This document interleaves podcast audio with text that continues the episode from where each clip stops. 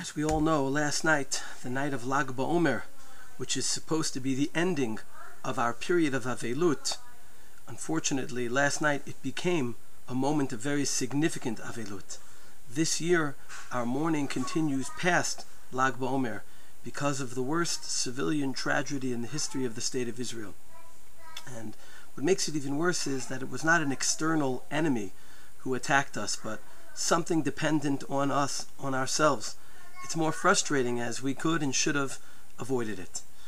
Um, what adds to the frustration and the sadness is that last night was the first major Klal Yisrael event, bringing us together after a year of separation. Many people who had not gone out of their homes for many months went out for the first time for this event, and sadly, many are not returning home.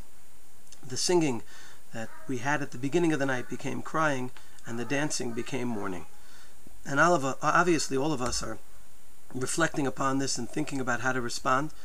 And I'd like to suggest that we focus ourselves on being constructive in our response, to respond not the wrong way, but the right way. Let's start with what I think is the wrong way.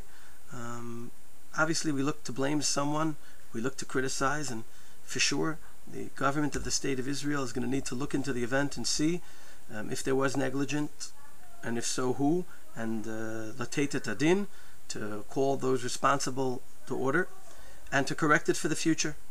This is not the job of the average citizen, though. Another response that I've seen is to blame the participants, which I believe is both insensitive and incorrect. Uh, some people criticize people who go to Meron and Lag BaOmer and there's no basis. It's a major tradition within the Jewish people, and we should respect every Torah tradition, even if it's not our own.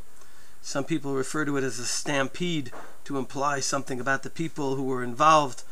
Anyone who knows about crowd, crowd dynamics understands that sometimes when there are so many people in the same place, there can be a, a, a, a force that nobody is responsible for. So what is the right response? The Rambam tells us in the beginning of Hilchot that when bad things happen, we need to realize that there's a reason and we need to reflect on what the message from Hashem is. So obviously, B'derech HaTeva, in the human world, in nature, we look to fix whatever can be fixed on our level. We also look on the deeper level of what Hashem's message for us is. And obviously, I don't know what that message is, but I'd like to share with people what two thoughts that I have.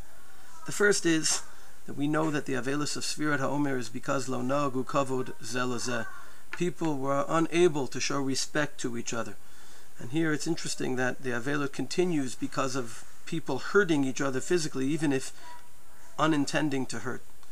I think anyone who knows what's going on in the state of Israel today can understand very well that we have what to repair in how we relate to one another, how we struggle to build a government because people are unwilling, unable to sit with each other.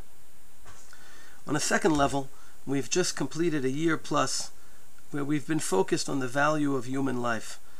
And now, as we in Israel leave this period and return to normal life, it's critical that we realize that we need to be sensitive to the value of human life beyond issues of COVID in all aspects of our lives and to think and to think ahead of how we can make sure to ensure each other's safety because of how much we value human life.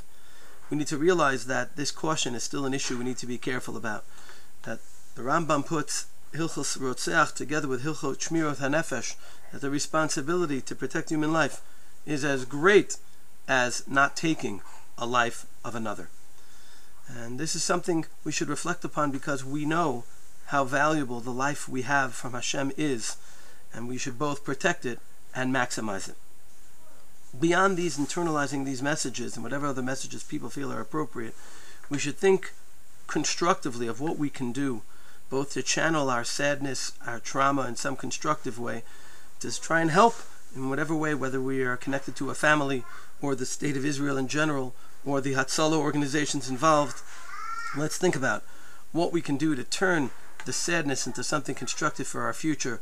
Let's appreciate the fact that we're amongst the living in Eretz Yisrael, wherever we are in the world, and to take advantage of our lives to maximize it for what the Parsha describes as the Kiddush Hashem that our lives are meant to be about. Shabbat Shalom.